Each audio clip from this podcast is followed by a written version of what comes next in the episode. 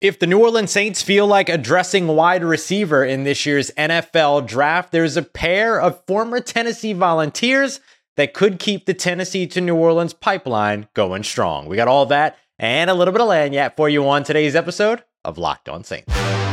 You are Locked On Saints, your daily New Orleans Saints podcast, part of the Locked On Podcast Network. Your team every day.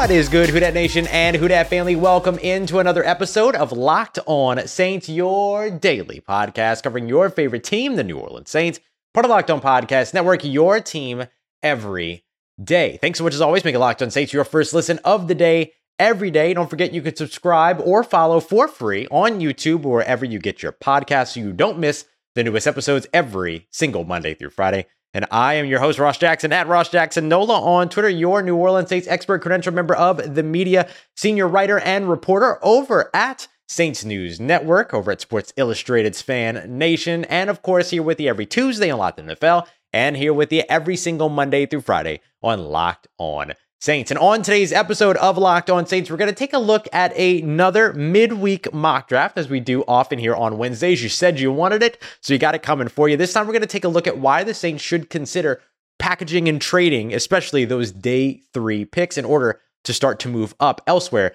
in the draft. We'll also take a look at how the New Orleans Saints could still sign tight end Foster Moreau, who they uh, helped with a, potentially life saving diagnosis of Hodgkin's lymphoma and that some of these sort of parameters are already in in motion to get that done. But first, the New Orleans Saints have consistently reinvested in not only the Ohio State Buckeyes pipeline to their franchise, but also the Tennessee Volunteers pipeline to their franchise. You look back at players like Taylor Stallworth, you think about Shy Tuttle, Alvin Kamara, Alontae Taylor, and many more. Even wide receiver coach Kodi Burns is a former Tennessee Volunteers wide receiver coach. The Saints love that program and they have already started to have conversations with, and they had a top 30 visit with Hendon Hooker, the Tennessee Volunteers quarterback. But what if the conversation with Hendon Hooker and the top 30 visit with Hendon Hooker wasn't actually about Hendon Hooker at all? What if it was instead about the pair of wide receivers that the Tennessee Volunteers fielded last year in Jalin Hyatt and Cedric Tillman. Now, Kodi Burns, the New Orleans Saints wide receivers coach, has experience with both of these receivers, a little bit more so Cedric Tillman, but does have experience with both. And if you remember back to uh, the combine, the clip that I shared, it's actually still a YouTube short of mine over on the YouTube page uh, of Hendon Hooker kind of discussing his relationship with Kodi Burns. And one of the things that he mentioned was that Burns had actually implemented some of the plays that Tennessee has been running over the last couple of years that have worked out well for them. And a lot of that comes from what that Tennessee offense does with its wide receivers. So, would not be surprising if the Saints, who love the Tennessee Volunteers system, love the Tennessee Volunteers pedigree, also now with Cody Wilson in the building as their wide receivers coach, would be, would be interested in these wide receivers coming out of the Volunteers program. So let's highlight both of these players. Jalin Hyatt, who is on his way to New Orleans for a top 30 visit this week. Uh, he comes in at six foot, 176 pounds, so a little bit undersized, particularly in terms of weight. You think back to last year's first round draft pick, Chris Olave was also around six foot, but came in at least in the 180s. And so Jalin Hyatt would need to put on a little bit more weight to kind of be within the New Orleans Saints prototype, but certainly sitting at 176, he's not that far off. We're talking eight pounds, maybe a little bit more. Because remember, Chris Olave also went away from his rookie season saying, Yeah, I'm going to see if I can bulk up and add a little bit of weight as well. He jumped a 40 inch vertical, which is really, really good. An 11 foot 3 inch broad jump, also really good. So he's got a ton of explosion. Uh, you look at his 4440, which uh, ranks very high in terms of like RAS scores and all of those other things. Speaking of his RAS score, 9.49. So he's in that Saints threshold as well.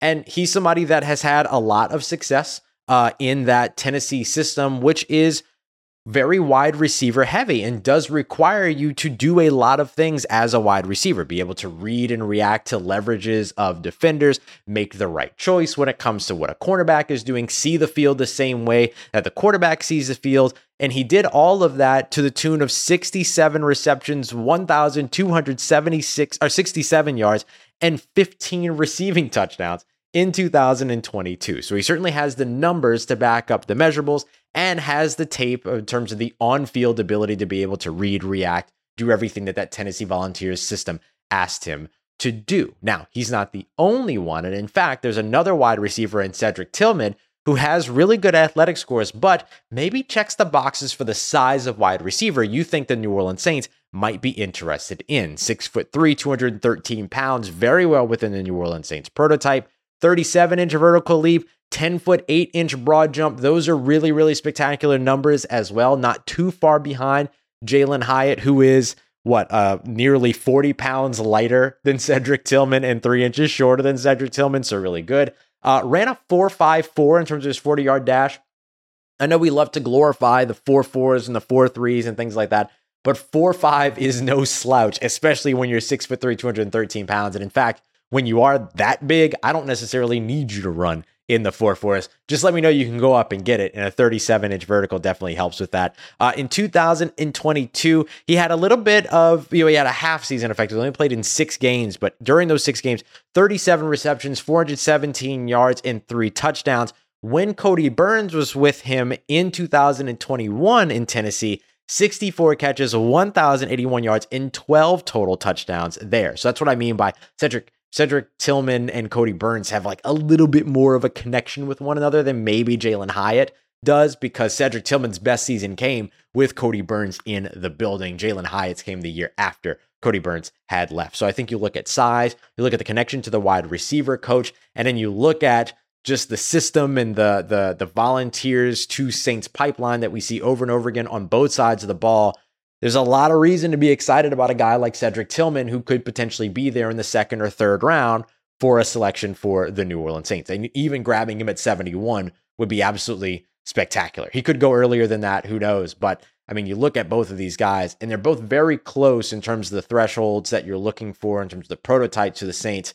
Again, Hyatt coming in a little bit light in terms of weight, but not far away from where Chris Olave was last year. Cedric Tillman checks a little bit more of the boxes, but maybe doesn't have the speed. But which one do you feel like you need more in this offense? I dare say the six foot three, 213 pounder with Michael Thomas coming off of injury and with Bryan Edwards, we're not necessarily super sure what he's going to be in the New Orleans Saints offense. Having another player of that style, of that mold, of that fit makes a ton of sense for the New Orleans Saints. And honestly, as for Jalin Hyatt, he could potentially very quickly get out of the Saints reach. I mean, this is a guy that has some first round conversation around him because of the explosive nature of his style of play.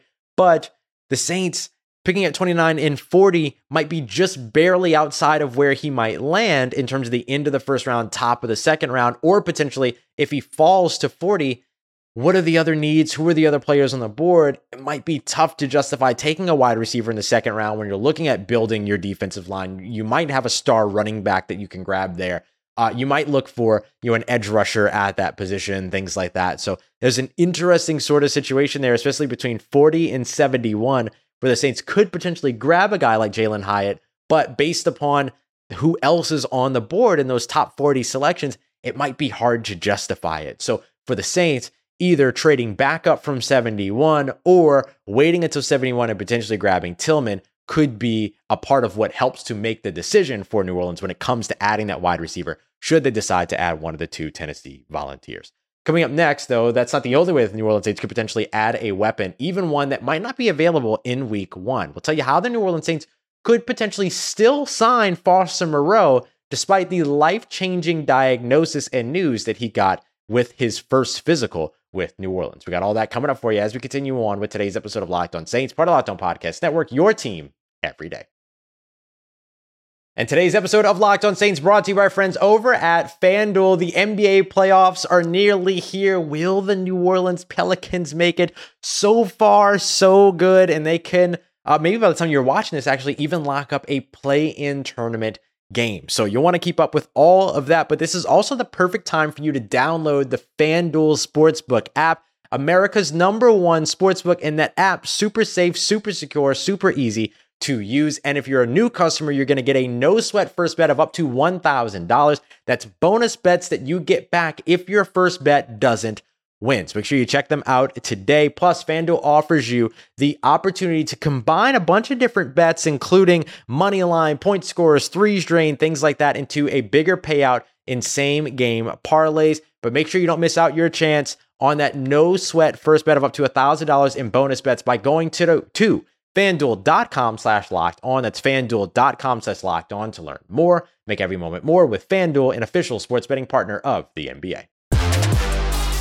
All right, family, continuing on with today's episode of Locked On Saints. Could the New Orleans Saints still sign former Raiders tight end and former teammate of now quarterback Derek Carr, uh, Foster Moreau, despite the life changing diagnosis that he received when he came in for his physical here in New Orleans. Got that for you here as we continue on with today's episode of Locked On Saints. Appreciate you for making us your first listen of the day. So it was reported today through John Sigler, who also uh, you know, was looking at it through the, the NFL's transaction wire that goes out each day, that the Saints had another facility visit with former Raiders tight end Foster Moreau. Now, you remember just a few weeks ago, the Saints brought him in to the facility. They did a routine physical with him. And in the midst of that routine checkup, they found that he had Hodgkin's lymphoma. This is now the third or fourth time since 2017 that the Saints bring a player in for a routine physical checkup and end up potentially saving that player's life. You might think back to things like Foster, or excuse me, to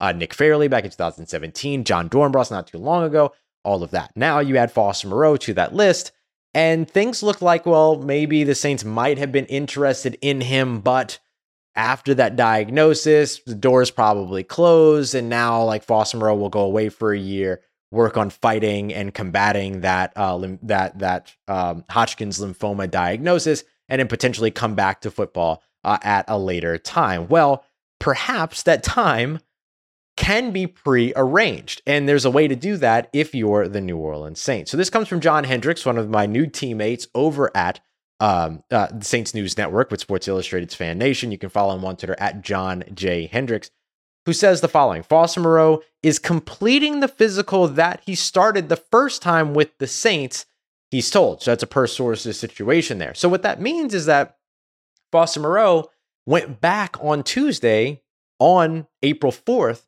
to finish the physical that didn't end, you know, that didn't get finished the first time because they found that diagnosis. And so the outlook here for Foster Moreau, as John uh, puts in his tweet here, is that it's a matter of when he'll play again, not necessarily if he'll play again. So this is all about getting ready for Foster Moreau to still be back on the football field sooner rather than later.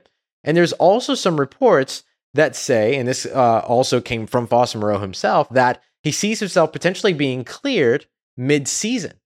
So, how could the New Orleans Saints get in on this? Well, one way that they could do that is actually sign him. And I know what you're thinking. Well, Ross, why would you sign somebody that's going to miss a year of football or half a year of football? How do you end up maintaining that in terms of roster spots, all those other things? So, there's a list that the team could add him to called the non football injury list. This is a type of list that you add a player to when they, you know, um, think back to Noah Spence years ago it, it wasn't during organized team activities. He was getting ready for offseason activities on his own, doing his own training away from the facility, and ended up with an ACL tear and then went on the non football injury list and never came off because it was a full year injury, right? With that ACL tear. So if you have an injury away from something that is organized by the NFL, training camp, OTAs, mini camps, games, preseason, things like that, practices, if you have something that's away from all of that, even if it's football related, it's considered a non football injury because it didn't happen around something sanctioned by the NFL. So for um, for Foster Moreau, although the visit is an NFL mechanism, it's not a practice. It's not something active. So, and of course, the in, you know, it's not like it was an injury that took place during his physical. You know, the old uh, uh, uh, Tyrod Taylor getting stabbed in the lung with an injection type thing uh, with the Chargers years ago. It's not that. It's that it was something that was pre existing that the Saints happened to diagnose, they happened to find in that checkup.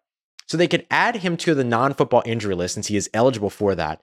And then after the first four games of the year, they could kind of wait and see how things go. And if he's cleared, after the four games, the first four games of the season, they could actually bring him back to the roster. And this wouldn't hurt them salary wise either because players on the non football injury list are not guaranteed their salaries. Now, they can negotiate a payment while they're on the list with the team. And the New Orleans Saints are the type of team who would do something like that, especially with Foster Moreau dealing with what he's dealing with, him being a hometown guy, going to Jesuit High School, playing at LSU, all those things.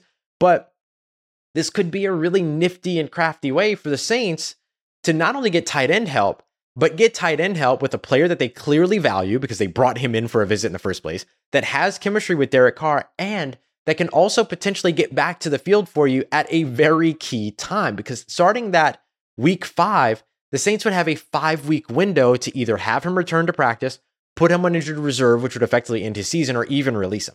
And so, in that case, if they feel that they have you know, an idea of when he's going to return, whether it be weeks five through 10 or weeks five through nine, they could wait all the way to week nine and then add him back to the roster once he's cleared to play again. If for whatever reason that doesn't happen and he's not cleared to play, they could just put him on injured reserve, end his season officially, and it really doesn't hurt them at all to do that. He doesn't take up a roster spot on the 90 or 53 man rosters as long as he's on the NFL on the non-football injury list and it gives the Saints an opportunity to do something let's just be honest, really cool here, right? Like this guy that is, you know, a, a son of the city that is here in New Orleans that wants a team back up, potentially wants a team back up with his quarterback and Derek Carr potentially wants to return home. I think it's indicative that the Saints are interested in him and that he's interested in the Saints, being that he not only showed up for the visit in the first place, but came back to finish that visit after the diagnosis. I think it's not a weird or unwarranted conclusion to draw that he could that he and the Saints are interested in one another for sure. And so you have the opportunity to do something super dope for a guy that's from here and to bring him back and say, okay, if you're ready during midseason, there's a spot for you. If not, NBD, you go on injured reserve, revisit it before the 2024 season during the offseason. I think that would be a wise move by New Orleans because A, there's absolutely no risk when it comes to it. And B, if you're able to get into week nine, week 10, and add Foster Moreau to your roster, that's a pretty good situation to be in. Now, obviously, it would take a little bit of time for him to get back into rhythm after missing all those games and everything. That's totally fine because you've got Juwan Johnson, you've got Adam Trautman, you've got Taysom Hill. You could still draft a tight end, but to be able to get him into the fold there, especially if you deal with any injuries at the position, would be absolutely outstanding. And again, just kind of super cool, like a cool thing to do for a guy that's from your city. All right, coming up next. I asked if you wanted a midweek mock draft. You told me yes. I asked if you would trade up in the first round. You gave me a resounding no. So let's stand pat at 29, but trade up in and from day three and see what we can add to this New Orleans Saints team. I think you might like the way that this goes. Got that coming up for you as we continue on a wrap up today's episode of Locked On Saints, part of Locked On Podcast Network, your team every day. Let's get it, Who Nation. Wrapping up today's episode of Locked On Saints with our midweek mock draft. You said you wanted a midweek mock draft. We got it for you. You said you didn't want to trade up in round one, so we didn't do that. And we also didn't trade back because, again, the Saints haven't done it since 2007. It's a fun scenario to explore, and maybe it'll happen for the first time in forever here in 2023, but let's not keep revisiting it too much, shall we? So instead, we're gonna we're gonna focus on standing pat early, but trading up late to try to get a few more selections. So I'm gonna bring up the mock draft here on the video side so that you can all see it. Let me not take my name away. Let me actually bring up the mock draft. Uh, but to go through it all, Let's list it all out first, and then I'll, I'll go through and go pick by pick. So at 29, stood pat there. Was kind of hoping that maybe you know a certain player would fall or something like that, but with who was left on the board, Mazi Smith, the interior defensive lineman from Michigan, continues to make a lot of sense for the Saints there. Uh, at pick 40, Luke Musgrave, the tight end out of Oregon State, was available. So I drafted him. This was before the Foster Moreau news broke, but I still don't think that drafting a a rookie tight end is a bad idea as long as you don't draft one in the first round. At uh, round three, pick 71, I was hoping I'd be able to grab Cedric Tillman here, but he was already gone just to kind of like live in the, the moment of today's episode, but he was already gone. Know that he would have been a selection there. Instead, I went with SMU wide receiver Rashee Rice, who I'm not mad at at all. And then, because of some moving around and some trading, this is where things start to get a little bit interesting. So instead of me waiting around until pick 115 in the fourth round, I decided that I was going to trade up and get a second, third round pick. So, so the way that I did that is that I traded away the fourth round pick, 115, and also one of my two fifth round picks, the later of the two at 165 to move up to 101. That put me in a really good and honestly realistic position to draft Tyjae Spears there's a lot of times where I can grab him in these mock draft simulators, which look, there's meta in all of these things. There's ways where you can completely predict exactly what you're going to get. And you can do certain things like make it super random and all that, but then it gets way unrealistic and everything. But I could have sat around to 115 on, on most of these mock draft simulators and still grab Tyjae Spears. I think he's a top 100 guy. So at least this feels a little bit more realistic that I moved up to get him at 101. That might be what it takes for the New Orleans Saints to get uh, uh, uh, a, Tyjae Spears in particular, maybe even moving up, you know, uh, higher or earlier. But this at least feels a little bit more realistic. Then instead of waiting around until from from 101 to 146, I traded 146 and my later of the two uh, seventh round picks, along with next year's sixth, knowing that I'm in line for another compensatory one there, and I already had two six round picks in 2024 anyway. In order to move up to 123 in the fourth round, so I still got picks in round one, round two, round three. got two of those, and in round four. And for me to do that, or or the the, the player that I ended up selecting there was again uh, Viliami Fehoko, the uh, edge rusher out of San Jose State, who I'm liking more and more and more. 20 plus sacks over the course of his career, 40 plus tackles for a loss, 12 passes defense, five forced fumbles. This guy is really, really disruptive, has a lot of talent. Uh, probably needs to, you know, you're you're looking for the athletic profile to get there a little bit more, but the size is there. All the other things are there as well. And then at pick 227, which was just the first of the Saints' original seventh round selections, I just kind of stood pat there. I went with Caleb Chandler, the guard out of Louisville, who hasn't allowed a sack in either of the last two years, 290 plus pounds, six foot three. Uh, good size to just have there. Spent Most of his career playing left guard. So just good to continue to add depth to the offensive line. Whether or not he makes the roster, we'll see. But in this scenario, I'm in the seventh round here, so I want to go and grab somebody that has shown you that they have some production. In particular, he's really good, you know, particularly good in the pass passing game as a pass blocker, which on the interior is a little bit more important to me right now, especially with a new quarterback in the system. So let's break all of it down a little bit further here. We'll go back up to Mazi Smith, the def- interior defensive lineman uh, out of Michigan. So the reason why I ended up going with him is because like he just gives you a little bit of all around on everything that it is that you're looking for. He's disruptive in the passing game,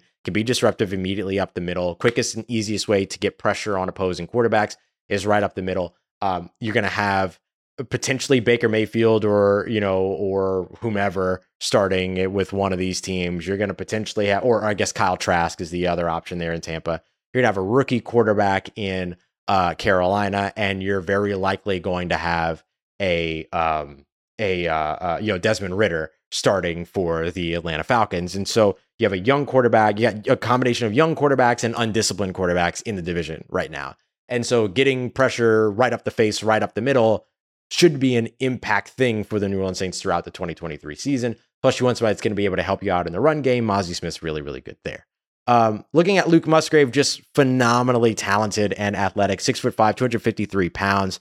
36 inch vertical, 461 40 yard dash. Great times in both the 20 and 10 yard splits as well. So he gives you all of that sort of exciting athleticism uh, while also being a fantastic pass catcher, uh, big bodied guy. And you can bring him in and allow him to continue to develop. And if he catches on quicker than usual and quicker than most rookie tight ends do, then you get this phenomenal pass catching trio that you can deploy from tight end with uh, Juwan Johnson, Luke Musgrave, and of course Taysom Hill. Although Taysom Hill will be used in a bunch of different places, and maybe you add Foster Moreau to that. Maybe Adam Trautman comes along throughout the year. Like there's some really, really good opportunity there for you.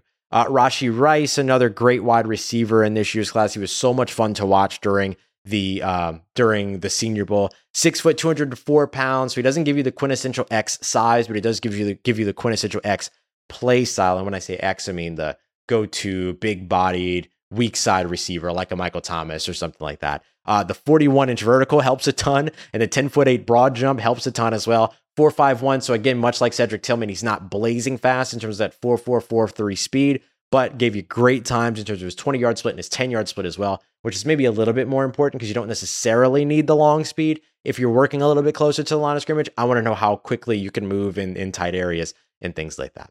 Uh, the next thing is uh, Viliami Fehoko, who I, I really like in this year's draft. Six foot three, 276 pounds, 24 bench reps, uh, 477 40 yard dash. Doesn't really have a super uh, impressive athletic profile. His relative athletic score just at 5.31, but still he gives you a lot of production and a lot of traits and good size and all the things that you would be more than willing to try to build off of um, late in, you know, from after drafting him late in the draft.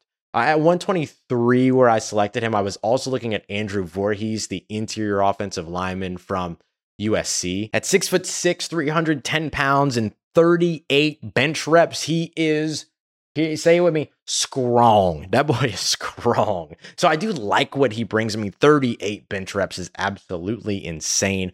Um, he's also got pretty good, you know, explosive traits as well. 29 inch vertical, eight foot nine inch uh, broad jump. Not amazing, but not bad by any stretch of the imagination. And so maybe that's a name that I, I, could have gone with and then maybe taken a seventh round edge rusher or package that seventh round selection with a future, you know, fifth or a future fourth to be able to try to move up into the sixth round or even late in the fifth round to grab, you know, an edge rusher there or something like that. I might try to do that again.